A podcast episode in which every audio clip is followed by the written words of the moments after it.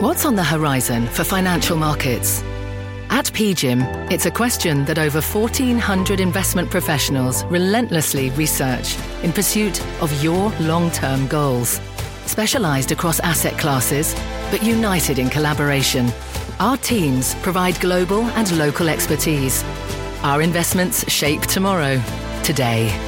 Pursue your tomorrow with PGIM, a leading global asset manager.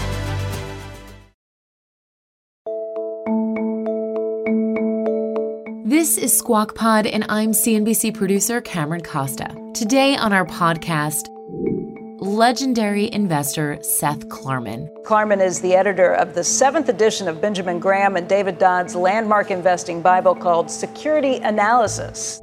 If the first edition was the Bible, this is the investor's New Testament. Klarman manages Baupost, one of the largest hedge funds in the world, and he has for 40 years. Today, he's sitting down for a very rare interview. I think we probably will have a downturn. The economy is slowing. The goal of the Fed is to reduce the heat in the economy, and one way to do that is to trigger some kind of recession how he manages $30 billion in assets in this economy, plus his tips for investing and for aspiring investors. If a kid came to me and said, Where do you think I should potentially make my career, I would encourage them to look for the most inefficient pockets in the world. Seth Klarman on what not to do in today's market. You don't want to go into index funds, experience a bad market, and then bail out. That's what investors tend to do. They get in at the wrong time and they get out at the wrong time. That huge interview is all on today's podcast. It's Tuesday, June 27th, 2023, and Squawk Pod begins right after this. Hi, I'm Cyndi Lauper. My scalp was covered with psoriasis, which could lead to psoriatic arthritis, but Cosentyx treats both. Cosentyx secukinumab is prescribed for adults with moderate to severe plaque psoriasis 300 milligram dose and adults with active psoriatic arthritis 150 milligram dose. Don't use if you're allergic to Cosentyx. Before starting, get checked for TB. Serious allergic reactions, severe skin reactions that look like eczema, and an increased risk of infections, some fatal, have occurred. Cosentyx may lower ability to fight infections, so tell your doctor if you have an infection or symptoms like fevers, sweats, chills, muscle aches, or cough, had a vaccine or plan to, or if IBD symptoms develop or worsen. Learn more at Cosentyx.com or 1 844 Cosentyx. Cosentyx works for me. Ask your doctor about Cosentyx. Hi, I'm Ben Rizzuto, wealth strategist at Janus Henderson Investors. Is a brighter future possible? At Janus Henderson, we think it is. For 90 years, we've worked to help clients achieve superior financial outcomes and fulfill our purpose of investing in a brighter future together. We know that this means our thinking and our investments are helping to shape millions of futures. At Janus Henderson, we are committed to helping you invest in a brighter future for the next 90 years and beyond. To learn more, go to janushenderson.com. You're listening to Squawk Pod. Good morning and welcome to Squawk Box here on CNBC. I'm Joe Kernen along with Becky Quick. Uh, and Andrew Ross Sorkin, and uh, it's looking very. Uh, I like that brown. Uh, it's a. It's that's not a sweater of the month necessarily, Andrew, but it's a good one. You're at the Aspen Ideas uh, Festival today. The sort of Aspen look I, I was trying for you. It's amazing. All this morning. We'll see whether I succeeded, but you can't if you're not willing to, to, to actually use one of the products you can't endorse the products andrew i think. And that uh, man I, that as you know i'm not allowed to i don't endorse products as a journalist but i, I enjoy products as you know. Yeah, was, we will be back. We'll, we'll, we'll, be with you in just a second it matches the, the brown in the, in the background uh, of is that do we find out is that ajax or snowmass? What the this hell is, is ajax it's ajax right behind us. Uh, you got buttermilk over there and uh, you know uh, snowmass on the other side yeah, awesome. Beautiful shot. Get to our great guest here coming up. We're going to talk to Seth Klarman. How's he been? He, he's been ripe for quite a while. He was buying some of the big tech stocks before yes, yeah. things started really running up. We can talk to him about that too. But Seth Klarman is somebody who almost never talks, Baupost Group. Yep. Um, we've been trying to get him on for years. He's, he's in studio. He's going to be here in studio with us today, so it's pretty exciting. Seth Klarman is here. He is the legendary investor behind the Boston based hedge fund, the Baupost Group. It is one of the world's most admired money managers and money, money market managing firms, I should say. Seth has taken on a project for the ages. Klarman is the editor of the seventh edition of Benjamin Graham and David Dodd's landmark investing Bible called Security Analysis. The seventh edition is out today. And Seth Klarman joins us right now in a Squawk Box exclusive interview. And Seth, first of all, welcome. Thank you for having me. It's great to be here. You are um, somebody who shies away from publicity. I've been trying to get you to come on the show for years. So has Andrew. So we are thrilled to have you here today. Um, let's talk about the book that brought you here. Great. This book was first published back in 1934. Um, bad time for investing for a lot of people as you headed into what was the depths of the recession of the Great Depression. A lot has changed since that time, and I guess the first question is why what, what brought you to come in and revise this and bring this version up to date? What made you do this? Yeah. So first of all, it was um, McGraw Hill called. That's incredibly flattering. Um, I'd had a good experience working on the sixth edition, where I was co-editor, and um, a lot had changed in the last 15 years. And I felt strongly that there were things that needed to be talked about. Um, and finally, I thought I could pull together a great team which you did. There's some pretty impressive contributions that came in. You've got Roger Lowenstein, Todd Combs, James Grant, um, a lot of people who did this. But what changed so drastically that you felt needed to be adjust, addressed over the last 15 years? Yeah, the first thing is we've been in an everything bubble, I think, that um, a lot of money has flowed into virtually everything. Um, historically low interest rates, even zero rates, have um, precipitated that bubble. Um, you've also had a lot of changes in the business world. Technology has um, accelerated, if anything, and you've seen disruption of all kinds of businesses, which creates challenges and opportunities for investors. Um, so that's another thing. Um, some asset classes have become increasingly popular. Private credit has um, had, a, had a day in the sun. You've had um, uh, speculation during that bubble in all kinds of things from crypto to meme stocks to SPACs in, in a way that I think, and the book has some important reminders for people about the, the dangers of speculation and the importance of remembering what kind of environment you're in. When, when uh, Graham and Dodd first wrote this book, you were talking about a nation where the economy was really dominated by factories and railroads. You talk about things like SPACs, like cryptocurrency. It seems like a pretty different world. What, what is the common thread um, that kind of ties all of this together and how you look at the markets? One of the things I really admire about Graham and, and Dodd writing almost 90 years ago is they, they knew they were in an unusual environment, being in the, enmeshed in the Great Depression and yet they tried to write something for the ages. They said, We know this won't be the permanent condition, but we don't know what conditions we will experience. So I think every investor has that challenge that you have to look at the moment you're in and say, which part of this is real, which part of this may be enduring, and which part of this may look completely different as soon as tomorrow, and how do I position myself, maintaining somewhat of a longer term perspective, because I think trying to trade day to day is not a game anybody really is well equipped to win. You're, you're a value investor. What does that mean, and what did you learn from Graham and Dodd?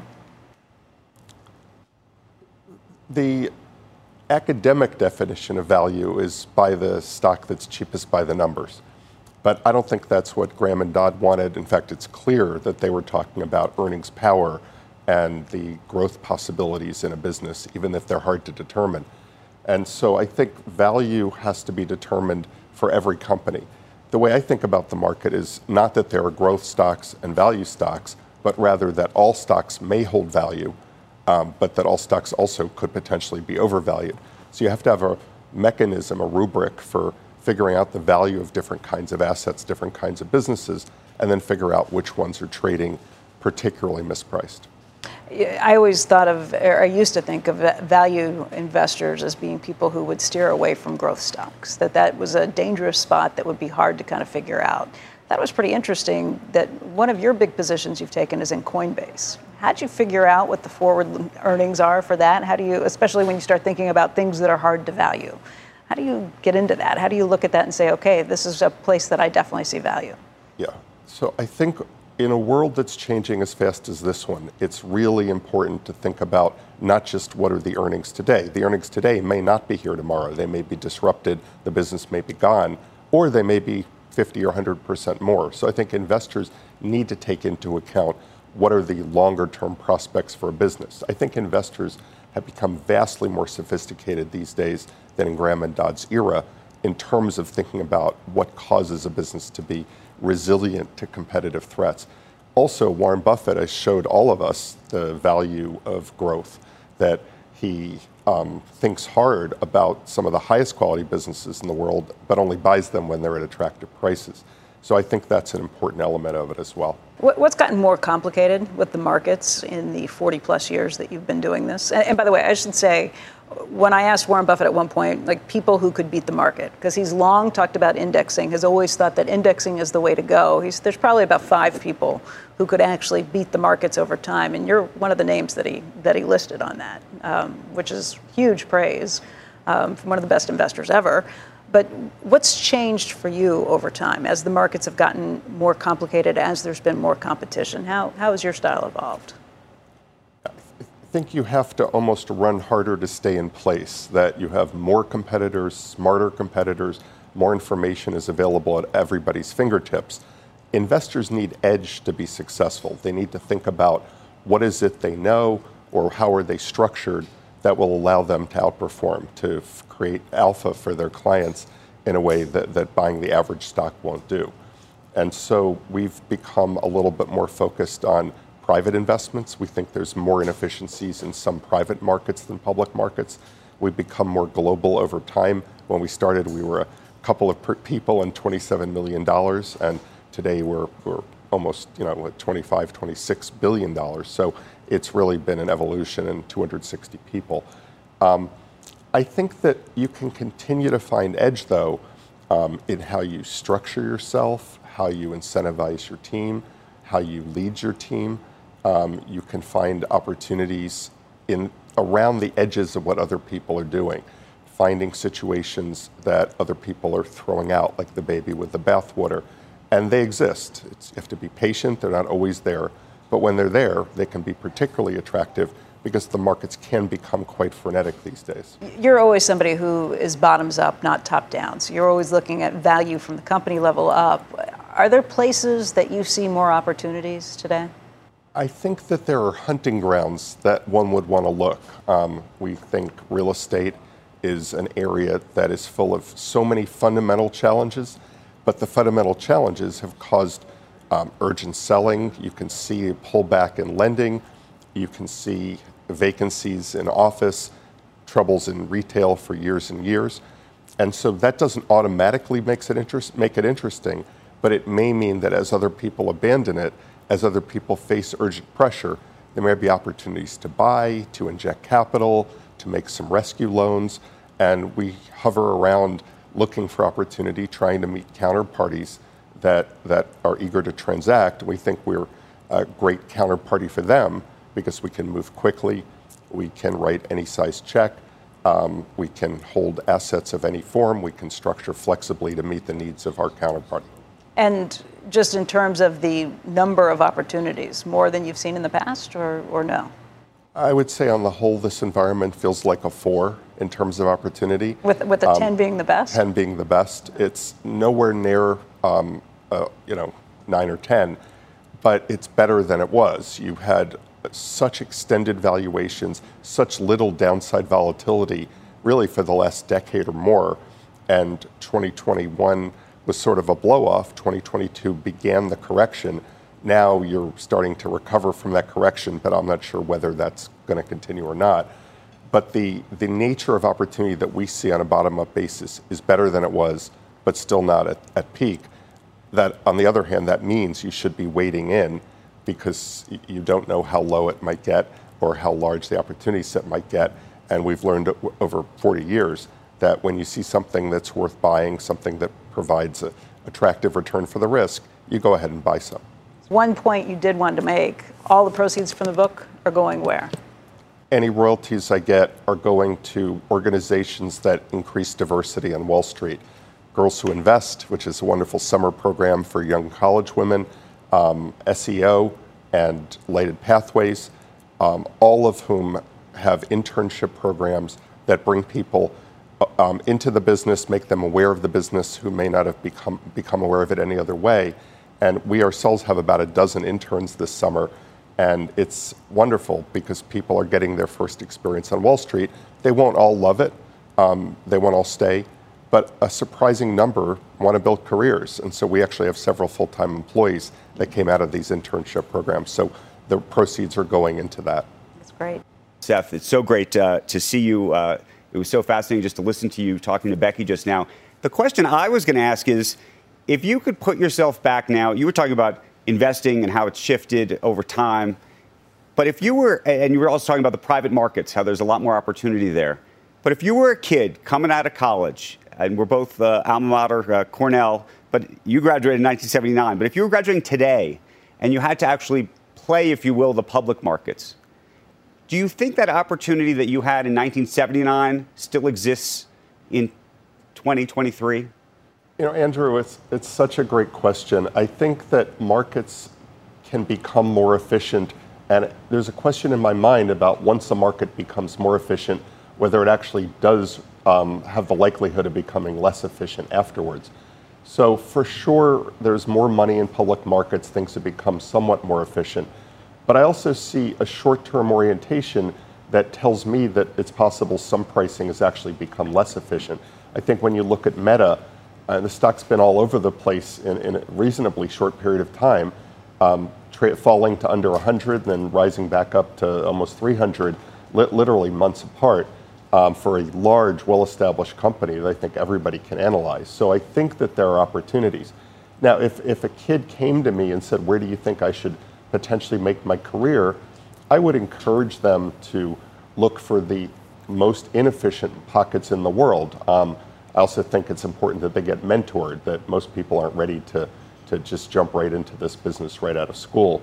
So I do think there are opportunities, but people should ask themselves what, what are my interests? What kind of edge might I have? If, if you're from a different country, Maybe you have great contacts in that country. Maybe you know a lot about the business culture in that country. And so my advice would be to go where you're naturally inclined and go where you think there may interest, be interesting opportunities. Obviously, a market that's setting all-time highs may not be the best place to, uh, right. to, to focus a career. Uh, this may not be about edge, but you know Warren Buffett's often talked about index funds. Becky was mentioning index funds to you before, which have changed the business. I think that's actually what's made them so much more efficient to a large degree. But do you also subscribe to the philosophy that if you can invest with Seth Klarman, that you should actually be investing in index funds, and that's that's the safer uh, and best path? You know, I, I, I, the argument for index funds is that you're going to have low transaction costs near zero and you're going to have um, exposure to the market. You're not going to underperform the market, but neither will you outperform the market. I think for um, the average person out there who isn't um, terribly sophisticated um, and is able to take a long term view, I don't see anything wrong with index funds. But I think the, one of the critical things about the long term return from investing is that it depends on the entry price. So if you enter when the market's very expensive at a high valuation, you may be disappointed because you might match the index, but the index may not do very well from there. So uh, the other thing is you don't want to go into index funds, experience a bad market, and then bail out. That's what investors tend to do. Right. Um, they get in at the wrong time and they get out at the wrong time. And so it, investors who go into index funds should go in with the idea that they're going to stay through thick and thin. And you were talking also with Becky about technology. I wanted to understand how you think about the inflection point with a technology company. There, of course, was a point where Amazon might have seemed like a speculation. Today, in retrospect, you wouldn't think that. You might even look at Tesla that way. There are some people in the public market, in the, in the public right now, who think that Bitcoin and, and various cryptocurrencies are complete and utter speculation. There are others who say 10 years from now, we're going to look back and say that wasn't, that wasn't one. How do you think about that distinction? You know, Andrew, one of the things that's really important, there's a, an enormous amount of fire hose of information coming at all of us all the time. And as an investor, I've learned to try to be focused on things that actually are going to move the needle for me and my portfolio. So I try to focus on bottom up individual situations, stocks, bonds, um, real estate um, transactions and I don't spend a lot of time thinking about things where I think the answer is pretty imponderable.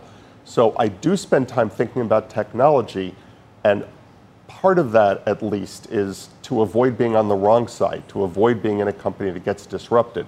I think something like crypto, which I've tried hard to understand the arguments and figure out why people are so excited about it, and I can't find value there.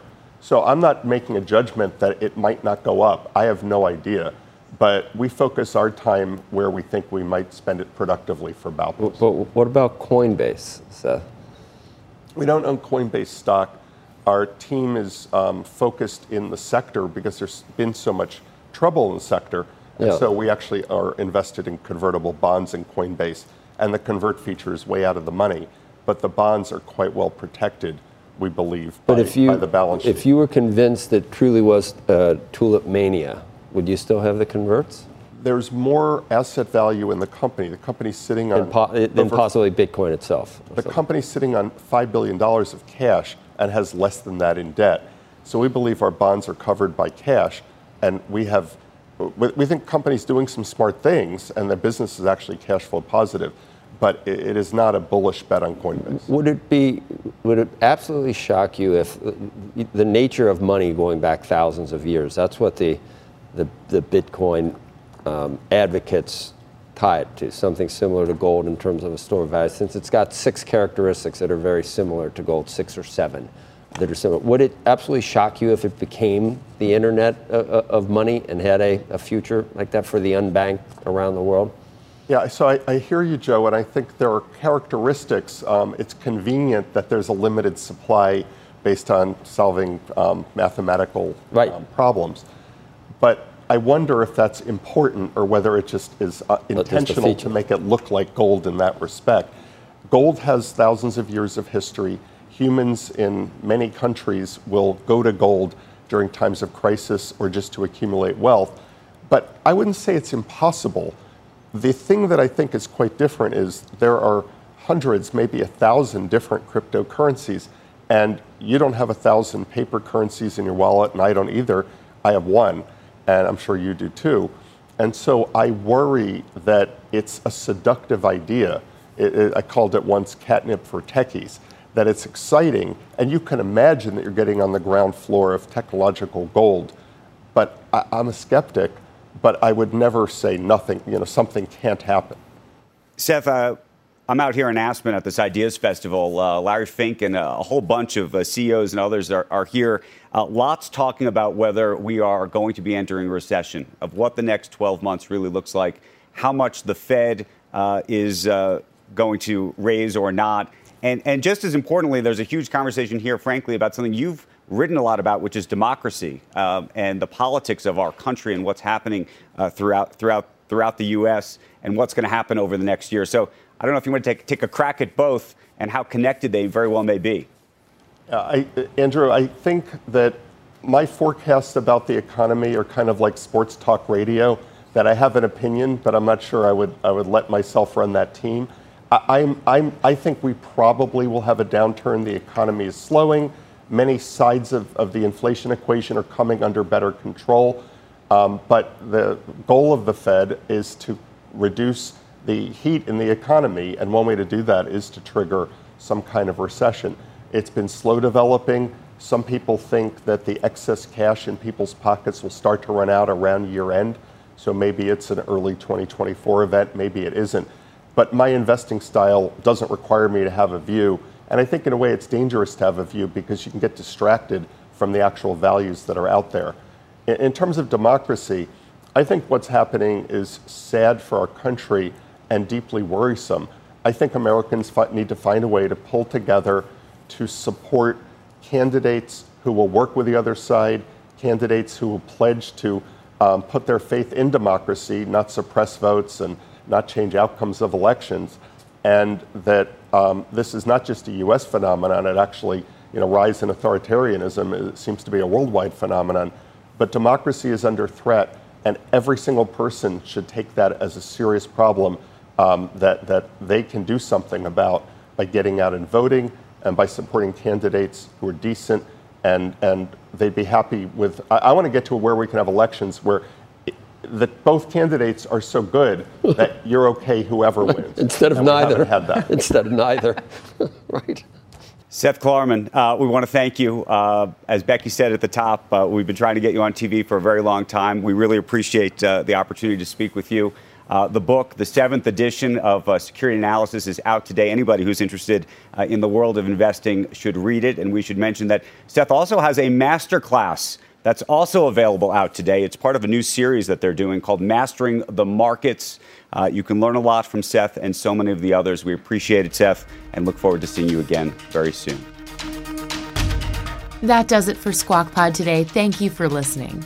Squawk Box is hosted by Joe Kernen, Becky Quick, and Andrew Ross Sorkin. For more of those three live on CNBC, tune in weekday mornings at 6 Eastern. You can always find the smartest takes and analysis from that TV show right here on Squawk Pod as long as you click that follow button wherever you're listening now.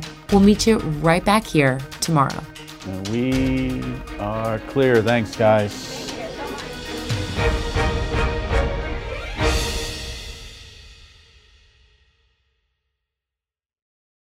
We could try to explain what it feels like to get your work done on a John Deere. The way a Z Track mower finishes in half the time you thought it would. Or how much easier it is to move mountains of soil with the 1 Series tractor. We could even go into detail about how it feels to tow up to 4,000 pounds behind a Gator XUV. But if you really want to know what it's like to run with us, you just have to get in the seat. Learn more at johndeere.com slash get in the seat or visit a dealer near you.